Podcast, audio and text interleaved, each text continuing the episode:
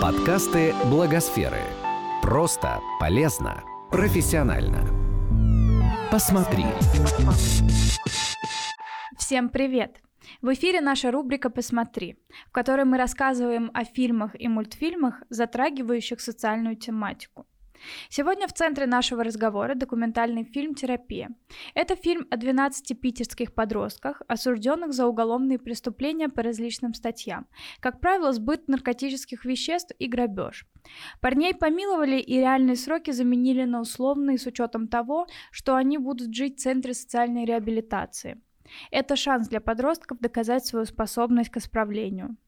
В 2017 году фильм сняла молодой режиссер Юлия Сергина, выпускница в ГИКа мастерской советского и российского кинорежиссера, документалиста и сценариста Сергея Мирошниченко.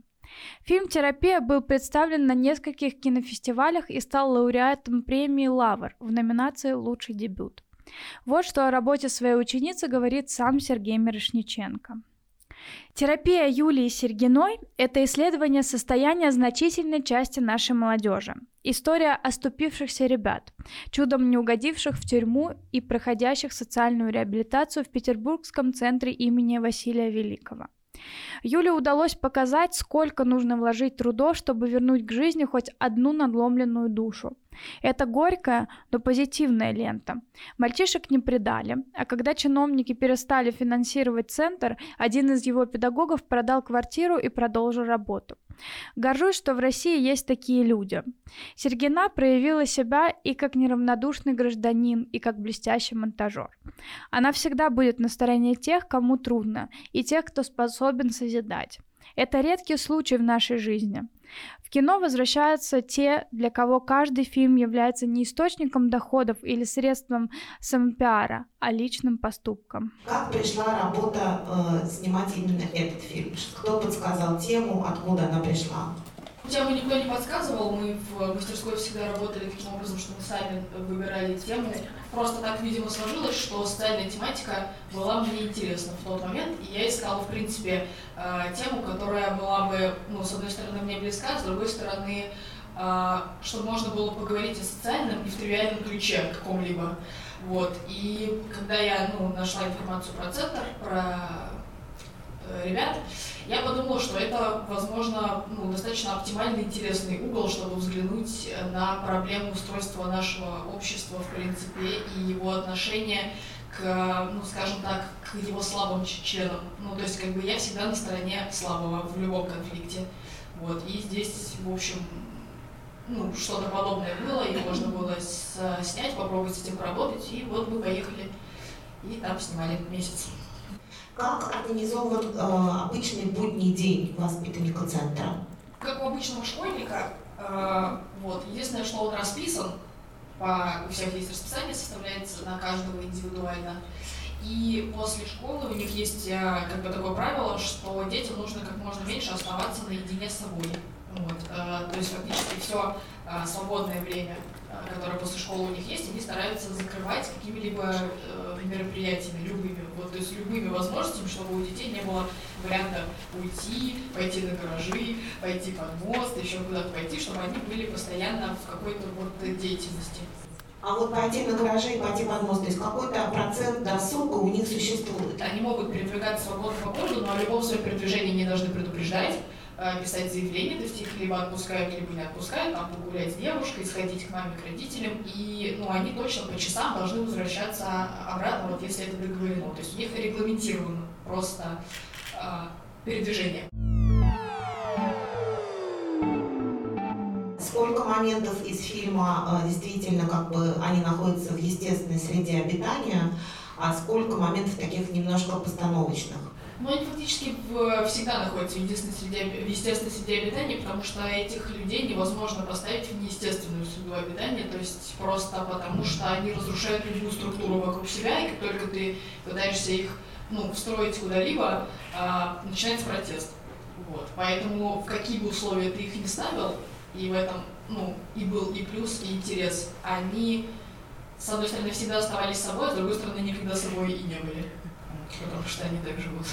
А то, что их снимают, им было как? Престижно, стыдно, прикольно? Им, безусловно, было прикольно. конечно, было прикольно, потому что они как в монастыре сидят там заперты, и какие-то новые люди, которые к ним пришли, и еще ну, как бы искренне ими интересуются. Я думаю, это было приятно, и мы очень, ну, в хороших отношениях с ними были, мы подружились, вот, и общаемся до сих пор. То есть э, не было никаких проблем с этим связанных. Через весь фильм проходит игра в мафию, то есть с ребятами общаются каким-то игровым способом.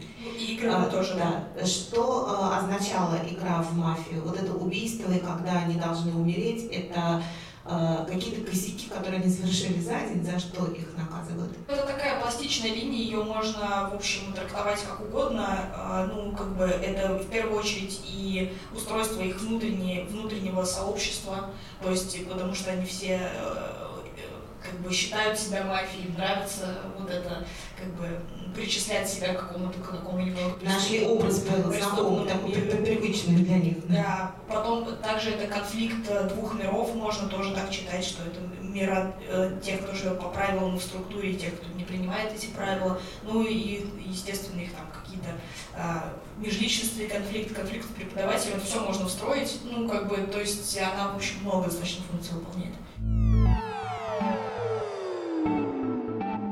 Мы увидели, что помимо того, что э, у них явно были конфликты с внешним миром, раз они оказались в такой ситуации, что им потребовался вместо срока революционный центр, внутри этого коллектива замкнутого тоже существуют определенные конфликты. И вот э, мне показалось, что очень интересный герой Миша, который проходил через целую э, такую плеяду чувств. Сначала ему хотелось, потом ему не хотелось, коллектив его почему-то не принимал.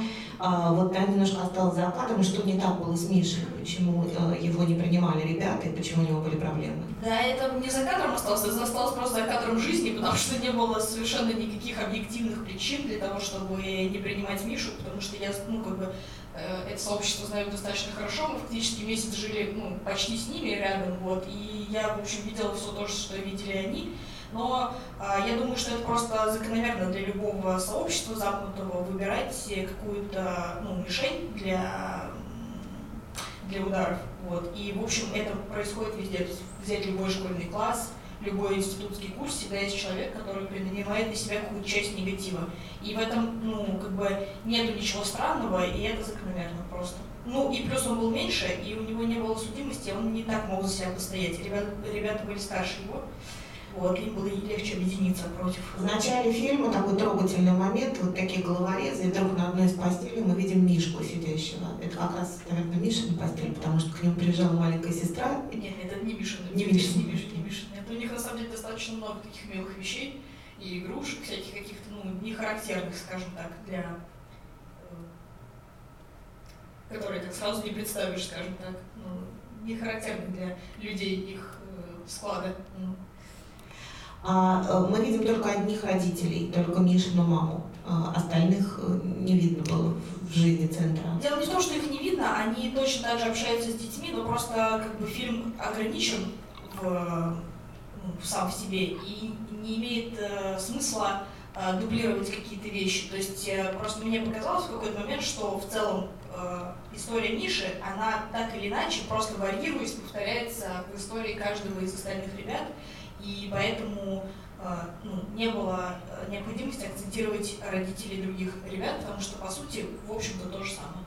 Ничего необычного нету, ни, ничего критичного, ни алкаши, ни убийцы, ни насильники, просто люди, которые не справляются. Это за семьи, я их называю э, нижний средний класс, вот так вот, примерно. То есть не очень состоятельные, но совершенно как бы нормальные. Вполне себе по общим критериям благополучные. Да, да. Конце кадров есть статистика, что из э, стольких воспитанников, из 208, кажется, 14% совершили повторные правонарушения. Из героев фильма были такие, которые совершили повторные правонарушения? Не было из тех, кто полностью закончил курс, вот сколько их было прописано там, два года или полтора года, и ну, кто дошел его до конца, э, с теми все было хорошо. Но был один человек, который прервал э, ну, свое нахождение в центре, и фактически там через месяц или два он попал в тюрьму. И был там полтора года, и вот только недавно он освободился. Как решается вопрос об альтернативном э, прохождении реабилитации, которая в альтернативу заключению? Вот как, кто решает этот вопрос? Есть какая-то договоренность у центра? Да, так как они больше работают в Питере, по Васильевскому острову, у них договоренность с районными судами, и судьи просто часто выносят приговор с учетом того, что э, ну, человек как бы обязуется пройти курс. Они знают в, все, все свои районные суды, знают судьи, знают дела, которые у них идут, разговаривают заранее с детьми, то есть понимают, кого они могут к себе взять, кого не могут взять. Естественно, они не берут к себе а, а, осужденных по тяжким статьям вроде убийства или там каких-то вот таких вещей. Изнасилования они не берут. Что касается ну, таких легких статей, да, и я не знаю, ну, вот насколько это прям формально закреплено, но знаю точно, что они в очень плотном контакте с судебной системой, с, с органами исполнительной власти вот, с участковыми со своими. То есть очень плотно общаются с следователями, со всеми всех знают. Фильм «Терапия» был представлен на нескольких кинофестивалях и стал лауреатом премии «Лавр» в номинации «Лучший дебют». Этот подкаст создан с использованием средств гранта президента Российской Федерации на развитие гражданского общества, предоставленного Фондом президентских грантов.